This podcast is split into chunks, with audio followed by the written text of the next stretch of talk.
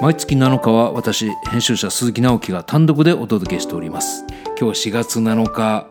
満月の日なんですけど、えー、スペシャルバージョンでお届けしました、えー、朝6時の小倉平久さんそして9時12時3時6時とライフアーティスト佐藤健子と佐藤健一さんを僕の事務所にお招きしました。その音源をお届けしました。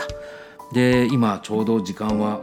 19時53分なんですけど先ほど安倍総理の緊急事態宣言のコメントがライブで流れていまして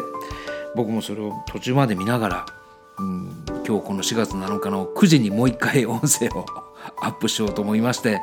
途中でスマホを切ってですねこのマイクに切り替えました。うーん本当にいろんなことが目の前、えー、僕の周りでも起きていまして大変な事態を迎えてる知り合いももう僕自身もある意味で一人でこれ仕事やってますんでね。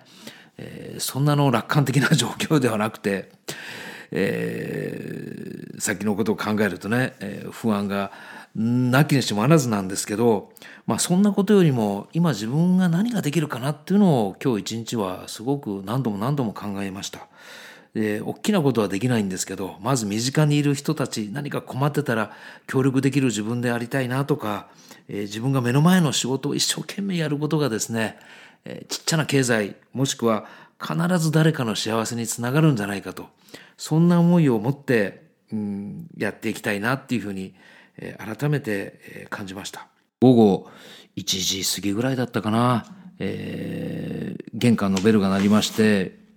行くと、え宅急便が届いたんですよね、えー、名前を見ましたら僕が2年前までお世話になっていた出版社の社長の名前がそこに書いてありました。なんだろうなと思って中を開けてみると、和菓子がね、えー、セットで、ちょっと僕一人で食べるには多すぎるぐらいの量が入っていまして、中に A43 枚でお手紙が書いてありました。これはあの私だけっていうわけではなくて、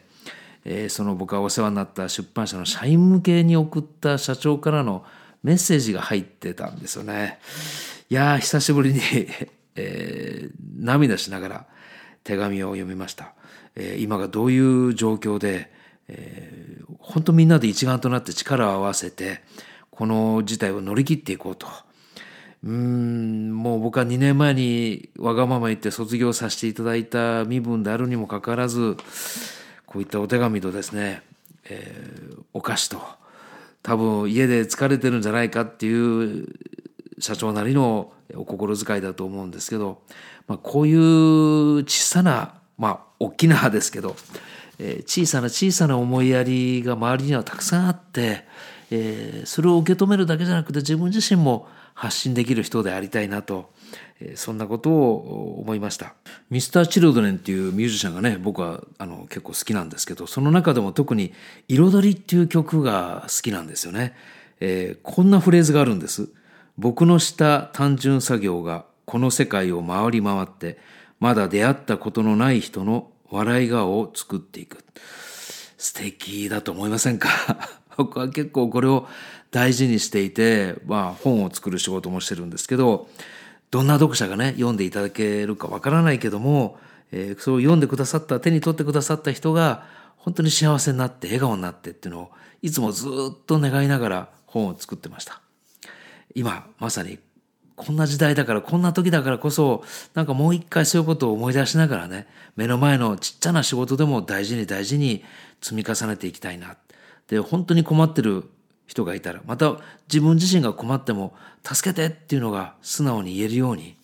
まあ、そういう気持ちでいたいなっていうふうに、えー、感じました、えー、いろんなことを考えてねもう本当に不安になることも多いし、えー、僕自身も全くゼロじゃないんですけどそんなことよりもやっぱり思いを次に向けて今できることを一生懸命やっていきたいと思っております。えー、毎月7日は直樹の日朝6時から夜6時まで、そしてプラスこの9時、たくさんの音源を上げさせていただきました。今日は4月7日、スーパームーンの満月の日です。え、僕の事務所からもね、海沿い、海の近くの事務所なんですけど、綺麗な月が見えています。